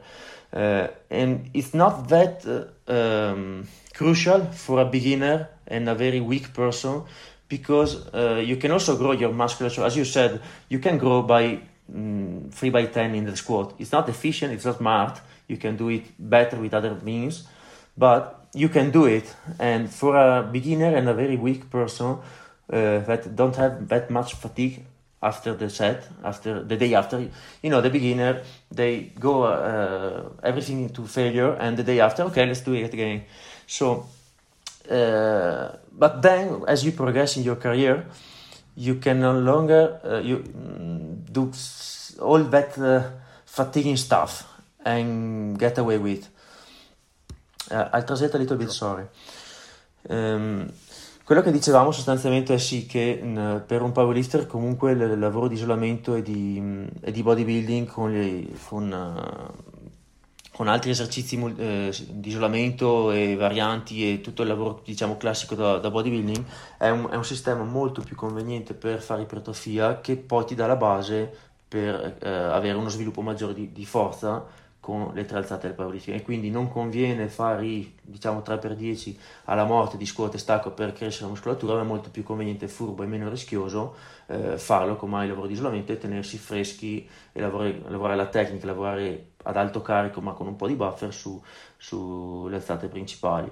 E quello che aggiungevo io e che Eric era d'accordo è il fatto che probabilmente cambia nel corso della carriera quanto conviene fare questa cosa qua perché un principiante che comincia che è molto scarso può eventualmente comunque fare queste cose stupide di tirare le serie da 10, da 12 alla morte di stacco e comunque crescere perché la fatica e i rischi che ha lui per i suoi carichi, la sua età e tutto il contesto sono molto bassi, mentre per un soggetto molto più avanzato e più forte non è una cosa che conviene. Um, I would like to ask you about frequency, frequency of the, the main lift. Um, let's talk about powerlifting, um, not other compound lift in general, but let's say bench squat and deadlift. Um, I already know your, your your position on this because you talk uh, in other occasion, but um, can you a little bit um, give a, um, a, let's say a, a vision of the uh, of the contest? Yeah, for sure. And what you what, yeah, frequency is an interesting one. Um, I generally present volume or intensity slash load, and uh, and frequency is kind of this connected triangle because as you manipulate one, it impacts the other. If you increase frequency a lot, it typically increases volume. Um, and if you increase volume a whole lot, it becomes challenging to do it all in a single session. So it necessitates an increase in frequency. Likewise, if you increase intensity a whole lot, especially if we're talking about proximity to failure, you elongate the recovery curve. Like I mentioned earlier, you'd be sorer for longer if you do uh, a whole bunch of volume at a high proximity to failure, and then you need to decrease frequency so you have more time off before you train that same muscle group or uh, movement again. So while these are inter- interdependent, uh, when we attempt to isolate them in studies, it doesn't mean they all have the same effect. Um, so we know that, for example, volume has a larger influence on hypertrophy than it does strength. We know that load has a larger influence on strength than it does hypertrophy. Uh, and in both cases, we know that when you hold load and you hold volume constant, manipulating frequency doesn't make a large difference. Uh, but it does make a difference, and it does create practical constraints. And the best way to view uh, frequency is that it's a tool for organizing training stress. So, ideally, you'd be able to get some idea from the prior training history of an athlete, uh, their life demands, their recuperative demands, and what has worked in the past, where their deficits are, what's an appropriate total amount of work that you want to do for them. And let's say that is, you know, 15 sets on bench, 10 sets on squats, and, you know, six sets on, on deadlift. Um, those will necessitate different frequencies. So most people you know, are not going to be able to do 15 sets of squats in the same, or 15 sets of bench in the same the same session. Um, you can do a lot of benching in the same session, maybe even six, eight sets, maybe even 10. Um, but there becomes a point where those sets are, it's difficult to stay focused. Uh, your force production has dropped so much that the loads you're handling are, are quite light. Um, you are maybe starting to get a little bit of joint pain. Um, and at the very least, you're finding it pretty boring. Um, and it might be better served. You might be able to increase the quality of training if you were to say do two sessions of bench if your volume requirement was say 15 or maybe even three. You know, you do three sessions, five sets apiece. Um, and that kind of logic extends to both the squat and the deadlift. And then also you have to consider how much squatting and deadlifting can you do in the same session. So when I talk about frequency, I'm typically thinking of the frequency on the individual lift. How many times per week am I squatting, benching, or deadlifting? But it also that will dictate how many total sessions do I need to do. So if you need to have a frequency of three on bench and two on squat and deadlift, you might have four sessions to to uh, you know accommodate that because you might not want to squat and deadlift and bench on every single day, but you might want to sometimes, especially closer to competition. So ultimately, mm-hmm. frequency is kind of like a valve that you increase when your program dictates such that you would need more volume or you'd benefit from more volume or if you'd benefit from being you know closer to failure or doing just higher stress work. So as the stress of your training goes up you probably want to distribute it across more sessions. Um, but that is to a point, uh, and it depends upon what sessions are back to back. And that's what also what the data supports. So we have, I think, mm-hmm. two different meta analyses now on strength that show higher frequencies are only better for strength development when volume also goes up with that frequency, which kind of uh, indirectly supports the point I'm making. Mm-hmm. Sì, ho chiesto a Eric eh, riguardo la frequenza delle, delle tre alzate nel powerlifting e anche qui riassumo un pochino.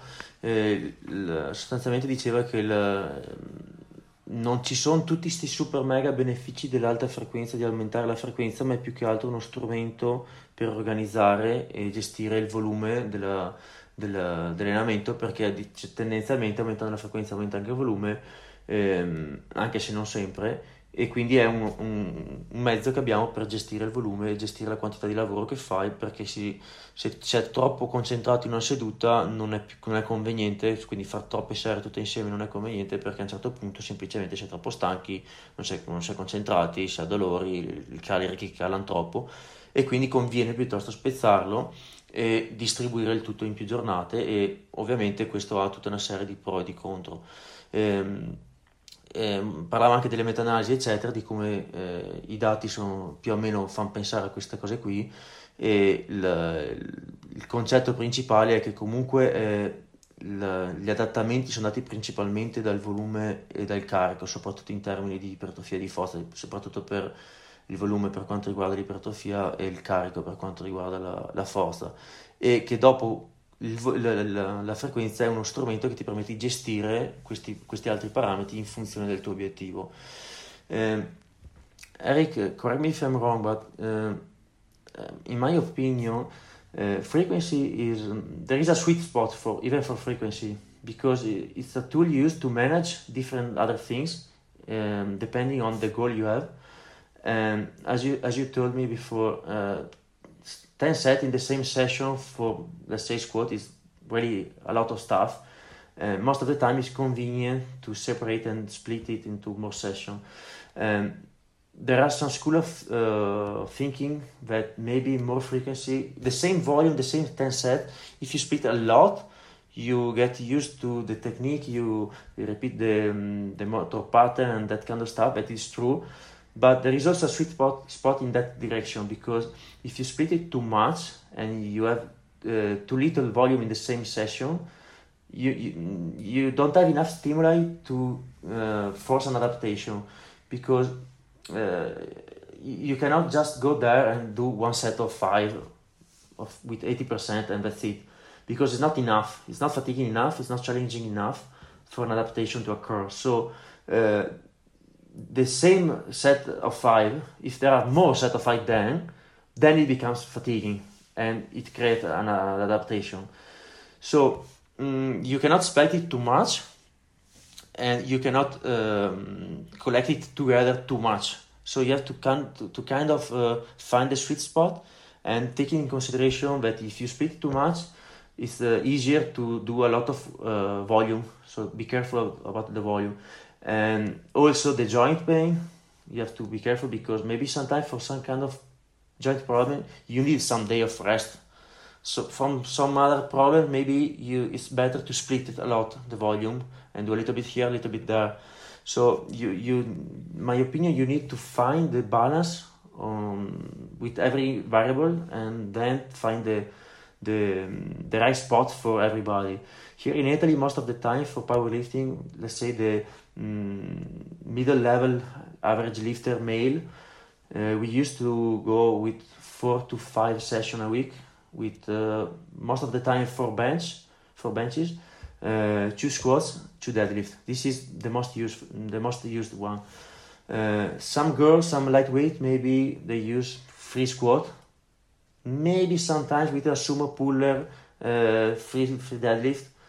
It's rare for uh, a lifter to have free deadlift and free squat at the same time. Maybe some periods one, some period the other. But I will say that almost everybody do at least four bench a week.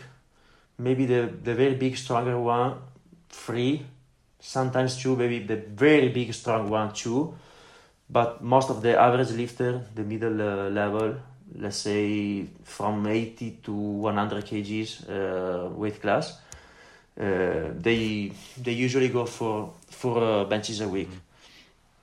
Yeah, that's very similar to most of the English speaking world from what I've seen. You know, like um, okay, that's very common. Th- those similar frequencies in the same groups of, of lifters are very similar in the U.S., uh, New Zealand, Australia. Um, I'm not super familiar with the uh, UK powerlifting community, but I think that's also pretty similar as well. Um, so yeah, that, that doesn't surprise me, and I think it's probably an interesting anecdote that um, you know in Italy, where most people don't speak English, uh, that you've fallen upon the same uh, training frequencies because it mm-hmm. seems to be the sweet spot, as you say. You know, mm-hmm. um, one thing to consider just from like a, a motor learning perspective um, is that you have to sometimes make errors to be aware of the error to correct the the issue to get better at the movement and improve your technical skill.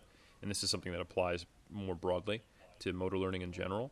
Um, so, for example, there's a study where they looked at coaches providing uh, either a correction to an error to weightlifters, competitive weightlifters, or asking them to amplify the error. So let's say, for example, uh, they are, you know, letting the bar crash on them in the clean. They're dropping too early. They're not letting the bar meet them and then riding it down.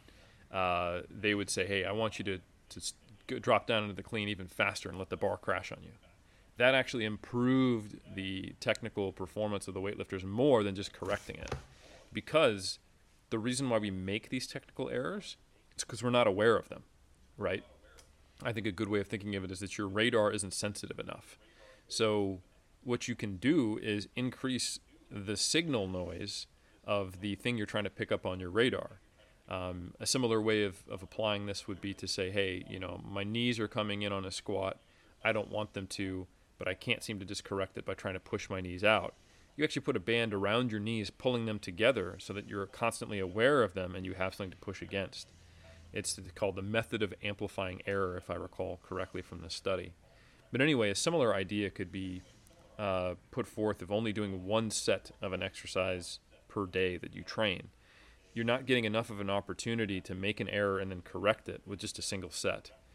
Um, so there's not hard data on this in the power lift, so I'm not super, super confident in this claim. But in my experience, you'd need a couple sets at least before you can, you know, oh, that rep was a little off. Let me change this. You know, mm-hmm. so the process of learning, I think, would be impeded uh, by really not giving yourself a, a, sufficient amount of time spent practicing in, in this specific skill. Uh, so I agree. Ok, e ho fatto una piccola digressione dicendo a Eric quello che è la, la frequenza più tipica utilizzata qua in Italia di levare alzate, quindi di solito su 4-5 giorni, 4 panche, 2 due stacchi, dopo insomma ho fatto un po' di eh, vari casi, varie casistiche, ha detto che sostanzialmente è la stessa che eh, c'è nella maggior parte del mondo, ha detto che è curioso come anche in Italia che comunque non, non, si guarda molto all'estero, non si parla molto in inglese, quindi c'è poca influenza magari di altri allenatori, bene o male siamo finiti a cadere sulla stessa sulla stessa frequenza, sulle stesse modalità, il che significa che probabilmente aneddoticamente un po' con, la, con, le, con, l'esperienza è venuto fuori che questo è quello che funziona un po' meglio. E, e poi mi parlava del, del, fatto che, siccome io dicevo che probabilmente c'è una via di mezzo anche con la frequenza, c'è il giusto compromesso delle varie variabili che fa sì che ci sia non troppo frequente, non troppo poco, eh, lei mi diceva adesso che ha fatto anche lì un po' una digressione spiegando alcuni concetti, mi diceva che eh, probabilmente se c'è troppo poco volume, magari solo, un, solo una serie mh, mm, in una seduta, non riesci a uh, avere la possibilità di renderti conto di alcuni errori o di praticare a sufficienza e correggerti perché è già finita la sessione e che quindi te ne serve una minima quantità che questo esula il discorso fatica e sistemi energetici eccetera, energetici eccetera ma parla più che altro di una questione proprio di apprendimento motorio. Um, Eric, let's, let's change the topic. Um, I had another big hot topic. Um, let's talk about drugs and PEDs. Um, what do you think, uh, being enhanced or natty, the difference between the two modalities of programming for powerlifting? And what do you think is the, the main difference? You know, we talk a lot uh, about uh, this kind of stuff, but um, there's no material, no, no literature, nothing just gym bros said that the big guys enhanced do this and the natty lifter do that and oh no that's a program for uh, enhanced and that but you know there are a lot of mixing and confounding factors when we analyze this kind of stuff because there are some cultural aspects that dictate the way someone prefer training in a way or another and many psychological factors in my opinion because someone who chooses to go in enhanced also have some kind of attitude and perspective on training and they think about training in a, some, in a particular way and also when you mix in there some hormones it changes the way you approach the training. So maybe it's more tempting to go heavier or to do a top set or do something different. Um, and the, the, other way around the same. Maybe uh, a very meticulous analytic lifter in the IPF who is very methodical think different independently of the drugs or not drugs. Mm-hmm. What do you think? Yeah, this is one of those things. Like you said, there's there's no research on it that I'm aware of, um, at least not direct research. And even if there is indirect research, I don't think I've read it. Um, and my experience as both an athlete and a coach is also not very informative because I've I've always been a, uh, you know drug-free lifter, and that's prim- primarily who I coach. I think I've I mean, I've, I've interacted with, with enhanced lifters, but I've never coached an enhanced power lifter, you know, in my whole career.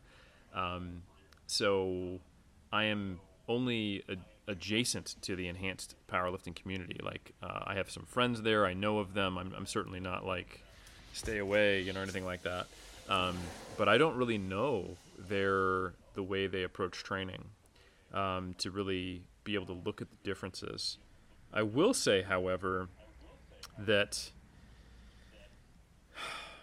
I agree with you in that I think there's a lot of confounding here um, because you'll see other types of cultural differences influence um, the approaches that the people use. You'll see regional differences in, uh, say, nutrition. That's one thing I noticed. There's a you know, a study in uh, in Brazilian men's physique athletes. I know this seems totally different than the question you asked, but I noticed that they had very high rates of prior eating disorder and um, and body image disorder diagnoses, and in, even higher than you'd expect to see in, in physique athletes. And it made me wonder if the information that they use, the approaches that they use there in that specific category in Brazil, um, might be different than than say the UK or the US, where we have survey data. Um, so there's no reason to think that wouldn't also be the case if you are in the, the, the drug culture or the performance enhancing drug using culture. Uh, and I think that's 100% true.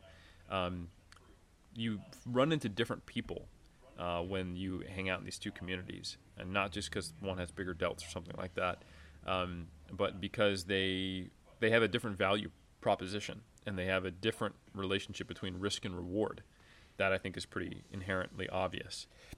So if you have a different perspective on risk and reward to the point where you're willing to, in many cases, contact a drug dealer and use illegal substances that you may not have even confidence in their quality in all cases on the hope that it will enhance your performance. That's the risk versus reward. Uh, and you compare their training to someone who would be like, "Ah, no, no, thanks. I'm, I'm, I'm. I don't even like to, to cross the street outside of the, you know, like the crosswalk lines. You know, your typical IPF lifter doesn't jaywalk. You know, then they're going to approach training differently, and they're going to be less or more experimental, uh, more or less willing to try things when it's not a sure bet, uh, and it's difficult to to disentangle the physiological differences from, say, the uh, just the willingness to try certain protocols. One example, and I think this is a myth that has died, is that uh, regular, frequent singles at high loads are something that only enhanced lifters can do. That used to be something you'd hear. You can't do the Bulgarian system um, because you know the Bulgarian lifters were all on gear. Well, let's be honest, the Russian weightlifters were on gear too. Like that's that's not something that uh, I think anyone is is a, is, is a, that's not an illusion that that that uh, people believe anymore. Um, and we also have a lot more like like you mentioned, standard frequency is you know three times squatting, four times benching. If you go back ten years ago, fifteen years ago, when people were you know still saying this, oh you can't do Bulgarian style training unless you're on drugs, they would think even squatting three times a week, especially if there's singles involved, was something that would just wreck a drug-free lifter. Um, but I can't think of any physiological reason, drug-free or not, uh, why doing relatively frequent singles would be something that is enhanced by drug use, even from the recovery side of it. You know, it's, it's increasing mm-hmm. uh, muscle protein synthesis, right? So maybe protein turnover is faster and you recover from muscle damage, but heavy singles aren't causing a lot of damage. You know, they're just hard, you know, and you might be more prone to maybe mm-hmm. injury at best, but I'm being speculative. And I actually know a lot of IPF drug free lifters, especially in lighter weight classes who follow systems that are not Bulgarian, but they might have three heavy singles in a week on one lift, you know, in, in, in, the 7 to 10 RPE range, depending upon where they are in their competition cycle. And that was something that people used to believe is just, you know, impossible for, for drug free lifters. I don't know what they expected would happen. You just explode or something. But, um, but yeah, so I think there's two sides to it. Sometimes we overly limit what a drug free lifter can do uh, based upon some of these myths. Uh, but at the same time, we don't really know what the enhancements that are being used really allow. We think they enhance recovery. They probably do enhance recovery, but what type, when? Does that mean you can do more volume? Does that mean you can, you know, go mm-hmm. heavier more frequently? It's, it's tough to say.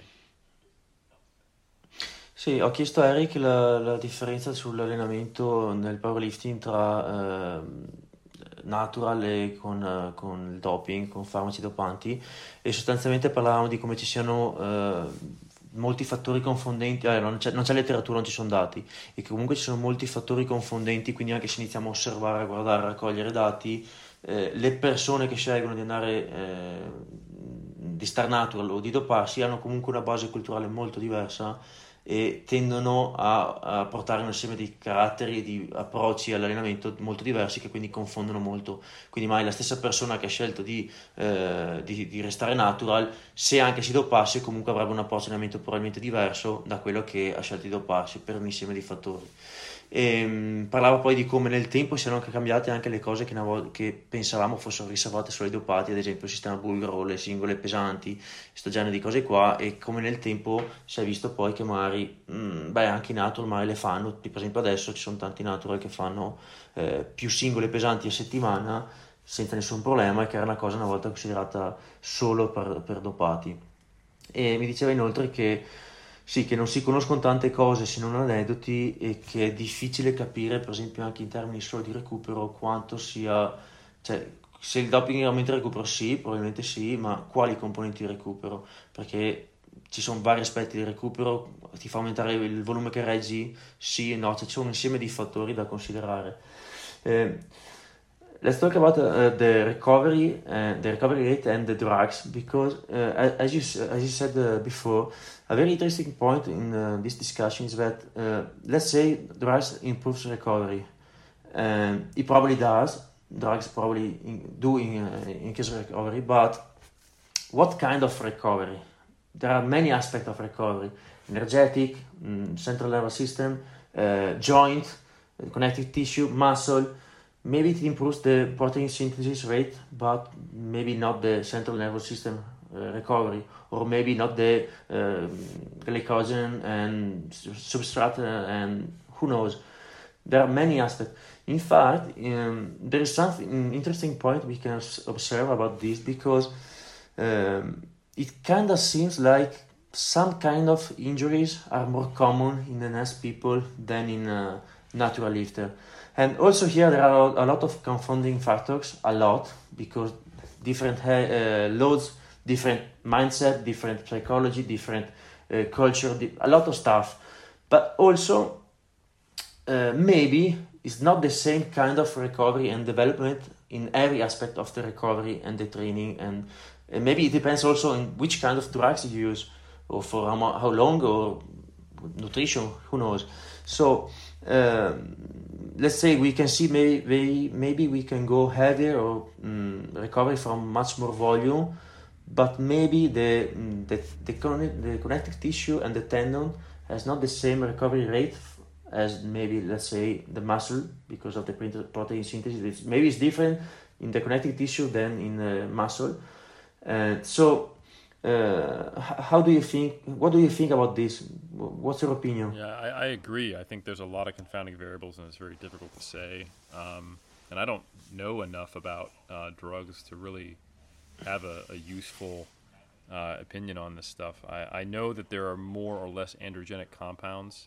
I know that um, that can have a knock-on effect on uh, muscle and joint hydration and just overall body water.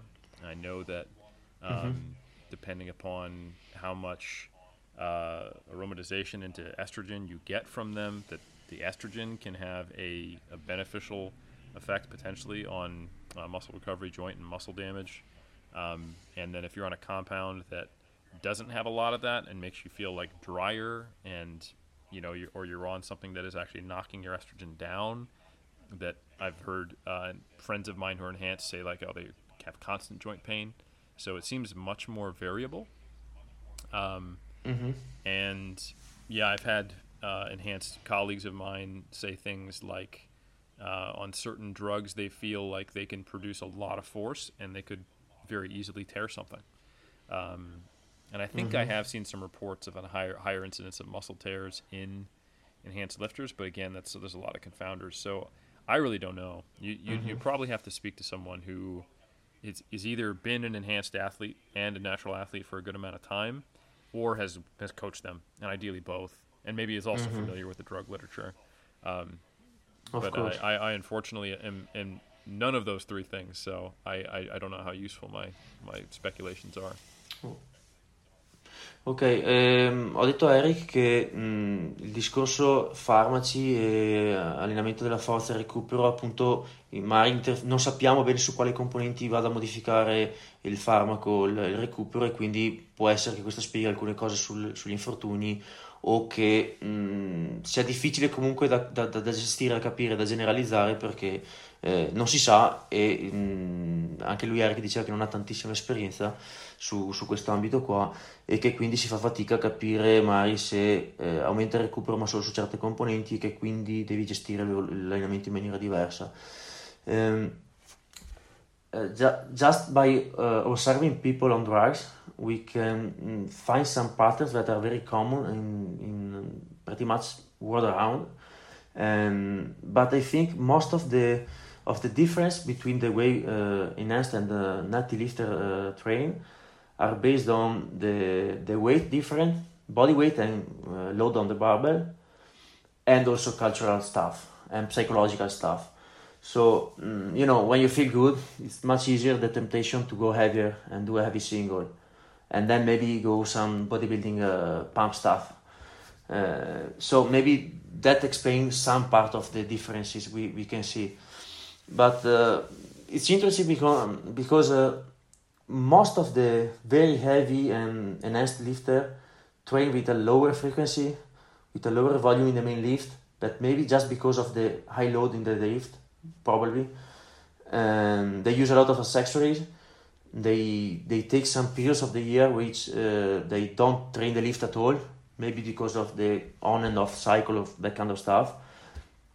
Uh, okay, that's it for the for the topic. If you want to add something about drugs and programming, do you want to no, add something? I don't have much to add. I, I unfortunately I'm just not very informed on the topic. So yeah, I I I know that um there is some crossover between.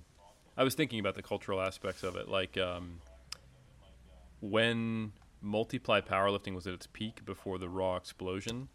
Um, it was also just accepted that, that that that wasn't necessarily to the same degree in the in the IPF. Like you know, basically the Westside camp when it was the dominant voice in how to powerlift. Um, late '90s, mid 2000s, um, those guys were multiply enhanced lifters. So a lot of those messages kind of became a little more embedded in the uh, equipped side of the sport, and I think some of the differences between enhanced and natural lifters are also some of the same differences between multiply and and raw lifters nowadays. Um, So it's I think it's interesting to view kind of like that generation that started in like 2010 and onward of the like raw enhanced lifters because they kind of had to forge their own path. Um, you know, I'm thinking of like the folks who were at you know like raw unity meet who weren't IPF lifters. Some of those big names, you know, like um, oh, his name's escaping me. Very popular lifter, long hair, very muscular. I can't remember his name right now for some reason. I have to think about it. It'll it'll come to me. It's it's gonna bug me. Um, I want to say Dan's. Ah, man, it doesn't. Dan, Dan Green, Green. Thank you. I don't know why I couldn't think of his name. I almost said Dan John, who's not Dan Green. It's a different. he's a great coach, but I could only think of Dan John. But anyway, like Dan Green, for example, um, when he came out, he was talking very differently from kind of the old school Westside thing, uh, side of things. But it's also a little bit different than where the IPF raw guys go. So, um, yeah, I'm I'm not sure, but it's it's it's tough in these in the social media era where you get you know one kind of voice that becomes very dominant and has an outsized influence on the community. Um, but with enough time, you get to see kind of what shakes out. Like I think it's really interesting that Italian powerlifters have a similar lift frequency as you know Americans do. So I I suspect that's something that is an anecdote that is probably based on something a little more substantive than a than a popular lifter just doing it. So yeah, I, uh, I I do wonder like if you could sit down with, you know, like John Haack or something like that and ask him about what he thought the differences were. But you know, because he's a good example of someone who was an IPF lifter and is now uh, you know an enhanced lifter and has also you know coached a lot of people. So it'd be interesting. But yeah, I'm not sure. So Okay. Uh, just one more question. Mm, Can I go on? Okay. Um, let's talk about uh, technique, the main lift technique, and mm, this question is very general. Um, how can let's say not how can I, but how will you define uh, good enough technique for a lifter? So how can I decide? Okay, this is good enough. Go on and progress with the load. Uh, wh- where we, where can we put the limit from which uh, you know what I mean? Yeah, I think this is relatively easy to do, but it requires broad constraints. Um, so it's essentially three things. One, I want the performance to be consistent, meaning that if they were to send me three videos on three different days, they it would be hard to tell which one was which day. You know, besides their clothing being different, right? They wouldn't look all completely different from one another. So the lifter is able to perform that same technique with not a ton of visible variation in, in, in how it's performed. Um, the second one is the requirement for everybody in that it meets the standards of the lift. You know, so it, it wouldn't be a red lighted lift, right? They're hitting depth in the squat. They have a sufficiently long, brief pause in the chest and the bench press if it's heavy enough. Um, they're locking out the deadlift, etc. No downward movement. Um, And then the third one is that there are no obvious issues in the execution of the movement which seem to impede performance. So, you know, if the bar is looping away from the shin in the deadlift, you know, you might get some YouTube commenters like, "Oh, it's like you're going to hurt your back." Um, maybe, maybe not. We don't know. Injury is far more complex than that. But we do know that that's an increased lever arm that's going to make you it's harder to lock out. And most of the time, performance and our theoretical musings on what might be higher injury risk, you know, line up. Not always, um, but most of the time. You know, one different example would be people who purposely do round back pulling. You know, they typically it's it's limited to the, the mid and upper back. Uh, they they round on purpose because they find they can lift more total load. Um, it's harder at the top versus the bottom. It's kind of the reverse of what you typically see. But I think that's perfectly fine um, because we know that the body is very resilient and adaptive. And if they've been purposely training that way for a while, they're in a position where they're more resilient to that position. And it's very difficult to say with any kind of confidence that, oh, you know, that round back position, because of this mechanistic study we have on, you know, pigs, for example, is going to, you know, create a, uh, a slip disc. Um, so I have no issue with that so long as it meets those three criteria. It's still a legal lift. They consistently perform it that way? It's not like, hey, sometimes I get out of position, I round my back. The coach says, hey, let's fix mm-hmm. that. And you go, no, I'm a round back puller. Like, no, you're not. You just missed, right? So um, that that's just kind of to show you the constraints around these three. So basically, consistency, uh, legal, and then is the, are there no obvious errors that would impede performance? Like I don't care if a little bit of knee valgus happens on the squat and the knees coming in, but if they're going all the way in and like almost touching, I'm thinking that's not a very stable position to be pushing pushing from, and we probably want to adjust stance with you know foot angle, uh, or you know footwear or whatever to see if we can reduce that to the extreme degree that the knees are coming in because I think it's going to hurt performance. I can actually see like the the sides of the feet coming mm-hmm. off the ground, for example.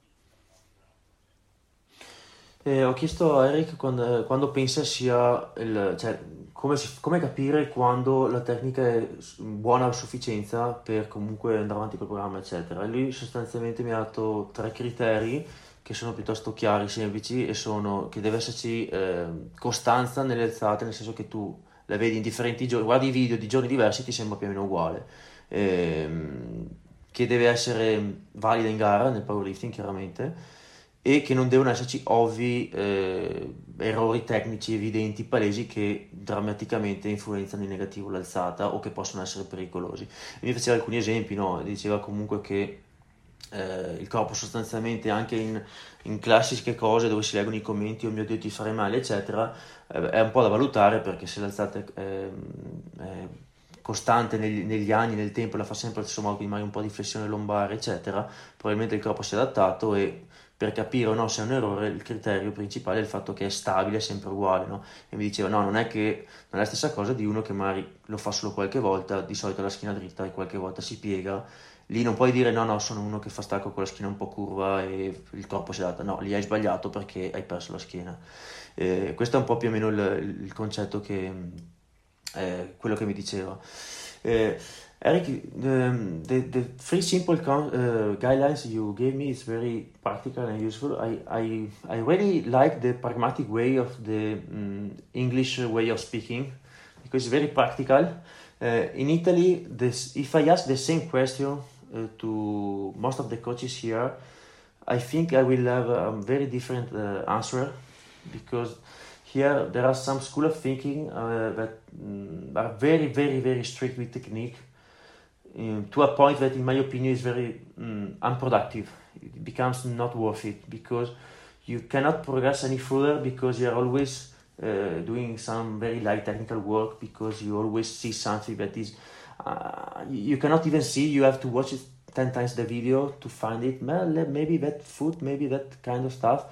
Um, the, but they are so inside that kind of view that they are not able to progress any further because they think if they not they don't have a perfect, very perfect uh, uh, lift. Mm, there's something wrong, wrong that you need to correct. And in my opinion, this is a very, um, very uh, unproductive way of training because it uh, delay along uh, it delays a lot the um, the progress. But the, the very hard thing is to decide at which point it's good enough and which point is time to assess something and fix something. But you gave me some very interesting guideline. I think the the third the third point is the the most uh, personal one. You said an obvious uh, an obvious um, technical error, or something that is obvious that impair the performance. I can already imagine the the objection from some coaches here because they say, well, that's obvious. This is a problem, a big a big problem. You need to fix this. But maybe from some other coach's perspective, it's not a big deal. So, um, you know, a, a very bad uh, habit in Italy we used to have, especially in the parties, that um, we are on the only country that are that have very uh, strong natty lifter. The, everybody else are stronger because they are on drugs. Of course, everybody says so of the others, and mm, they say that we can. Um, the only way to uh, um, reach the gap uh, is by very efficient technique. So this was a a, a way of um, explaining stuff and technique that was uh, very appealing to people because they said, "Oh well, I'm natty, so they are on drugs. I cannot watch the way they live because they are on drugs. That kind of stuff works only because they are on drugs. So I need to to to be able to uh, lift perfectly. Otherwise, I will not be able to do that kind of performance." But as you said, mm, there are much more uh, variety on the way we lift and as long as you keep consistency and you are efficient you can lift in a very different way for example you you lift with a, um, a flexion in the back during the deadlift and that's a, an efficient way to improve the leverage on the, on the deadlift um, but from some other perspective maybe it's not a good way for, for deadlift so okay uh, just one thing before I, I will leave you. I'm sorry because i'm keeping you here for a long time. Um, just one more thing. Uh, what do you think uh, should uh, Italian coaching, uh, Italian lifter in powerlifting, I mean, uh, what should they improve on, in your opinion? Well, I, I don't think I know really what is the typical approach or thought process of uh, Italian coaches or powerlifters, to be honest. You probably know that much, much better than mm-hmm. I do. Um, but from from what I've what I've what I've heard from just this conversation, I think making making sure that you're as up to date as you possibly can be with where the information is progressing is important. And um, my books have been translated into Italian. Um, oh. So, oh, you got them. oh, I'm honored to hear it. That's awesome. Nice. So yeah. So this is the the strength one, but I also have the nutrition awesome. one. But this is in this is in English. But I know, as you told me, uh, there is the Italian version yeah. as well. Yeah. So I I've only learned from the process of um, through my translators and my, my colleagues. So uh, Gianluca Importa and uh, Annalisa Girati and uh, Christian Montevici. They've told me about what the the lifting community is like um, and they said, "Hey, mm-hmm. li- listen, this is really important to translate because a lot of this information is we're like five years behind in Italy. Basically, is what what, what they told me. So I, I don't know that to be true, but I I've been told it by people. So I think sometimes it's important to um, do what you can to like touch in with other communities because you you don't know what you don't know, um, and mm-hmm. you know like there's a reason why I, I, like to do international conferences as well because there are sometimes like for example i'm not saying the english speaking world always has it right you know. Like for example all the velocity based research got started in spain you know. So they were ahead of the game when it came to research in, in velocity based uh, stuff like that and and like for example the nordic countries right now are doing some really cool muscle physiology stuff with subcompartments of glycogen. So I'm definitely not saying, hey, you just need to follow the English speaking world because we're way ahead of you, you foolish people who don't speak English. I'm not saying that. But I am saying that if you're only limited to your language and your geographical location, and if you're not trying to look outside of it, you can find yourself, you know, five years behind in some cases in certain areas. Um, so it's it sounds like a good idea would be for more Italian coaches if they uh, have the ability to do so to connect with people like yourself and others who are bilingual and who can help expose them to ideas that are coming from uh, you know different linguistic areas. Mm-hmm. Um, I think there are some of them that can understand a little bit of English. Uh, I think there are some uh, MASS subscribers here. Uh, I'm one of them. Uh, some I, am for I know for sure there are mm-hmm. some, but I don't think many because of the linguistic yeah. barrier. Um, but yeah, because uh, I perfectly agree with you. And some of the coaches here uh, tells everybody to hey let's a little bit, just a little bit, try to understand English because you can uh, have access to a lot more uh, information. So, um, but in Italy, you know, the language is hard to learn here. There are not many people who speak English here, so. But well, I appreciate your suggestion. So. No worries, and I don't speak Italian, so so I'm I'm one to talk, right? no. okay, Eric, thank you very much for everything. Thank you for your for your time. I'm very glad to have you here. So thank you for everything. Um, do, do you need something to, to say something to our listeners? Do you need to do you have something more to add to your contacts or anything? Yeah, I just want to say thanks for having me. I hope this is helpful. And um, if anyone is interested, um, you know, you, you, can get the Muscle and Strength Pyramid second edition in Italian. They are available. Um, you can find them on Amazon, so that might be something that you're uh, you're interested in dipping your your toes into. And um, no, besides that, just keep training hard and best of luck to everybody. Okay, thank you, Eric. I will leave you. Thank you very much.